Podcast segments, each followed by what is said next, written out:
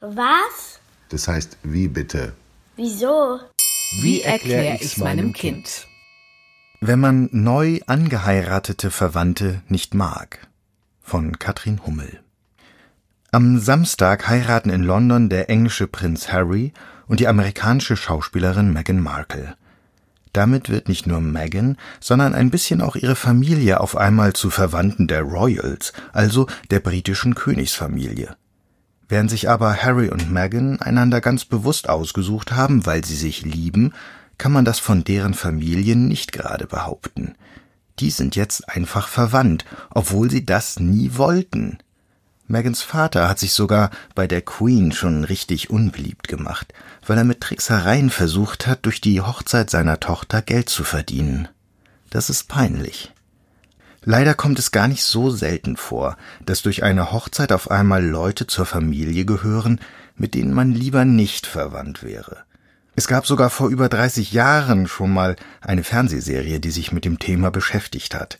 Sie heißt Ich heirate eine Familie und darin verschweigt eine Frau ihrem neuen Partner zunächst, dass sie Kinder hat, weil sie Angst hat, dass ihn das abschrecken könnte.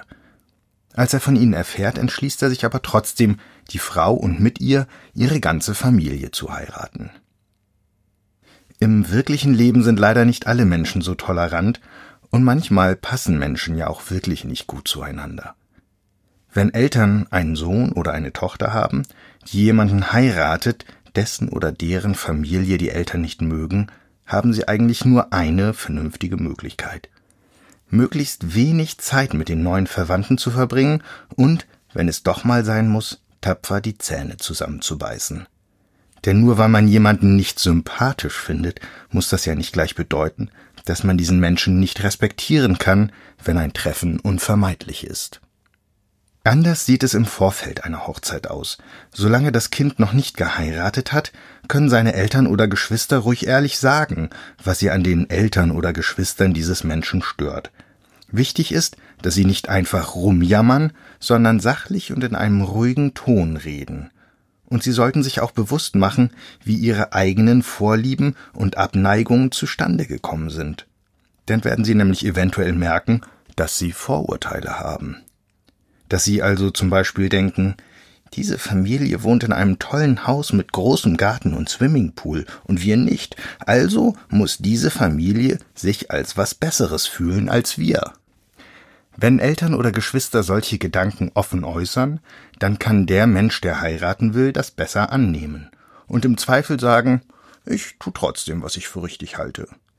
Die Eltern müssen das dann respektieren, denn sie können nicht über ihre erwachsenen Kinder bestimmen, sondern müssen zulassen, dass die ihren eigenen Weg gehen und in gewissen Punkten ganz andere Vorstellungen haben als sie selbst. Wenn sie das nicht tun und ihrem Kind vorschreiben wollen, in welche Familie es einheiraten soll, dann führt das beim Kind nur zu erbitterter Gegenwehr. Früher war das alles ganz anders. Noch vor hundert Jahren war es gang und gäbe, dass Eltern über die Partnerschaften ihrer Kinder entschieden haben. Denn je nachdem, wen die Kinder heirateten, kam das, zum Beispiel, wenn eine Tochter einen Bauernsohn wählte, dessen Eltern viel Land besaßen, im Idealfall der ganzen Herkunftsfamilie zugute. Oft ging es damals wirklich nur ums Geld. Heute spielen auch andere Argumente eine Rolle, zum Beispiel die Bildung. Prinzipiell ist es aber so, dass Eltern sich möglichst mit ihrer Einschätzung zurückhalten sollten, denn wenn zwei Menschen sich lieben, wissen sie meist selbst am besten, was gut für sie ist. Und ob die Eltern damit klarkommen, ist dann gar nicht so wichtig.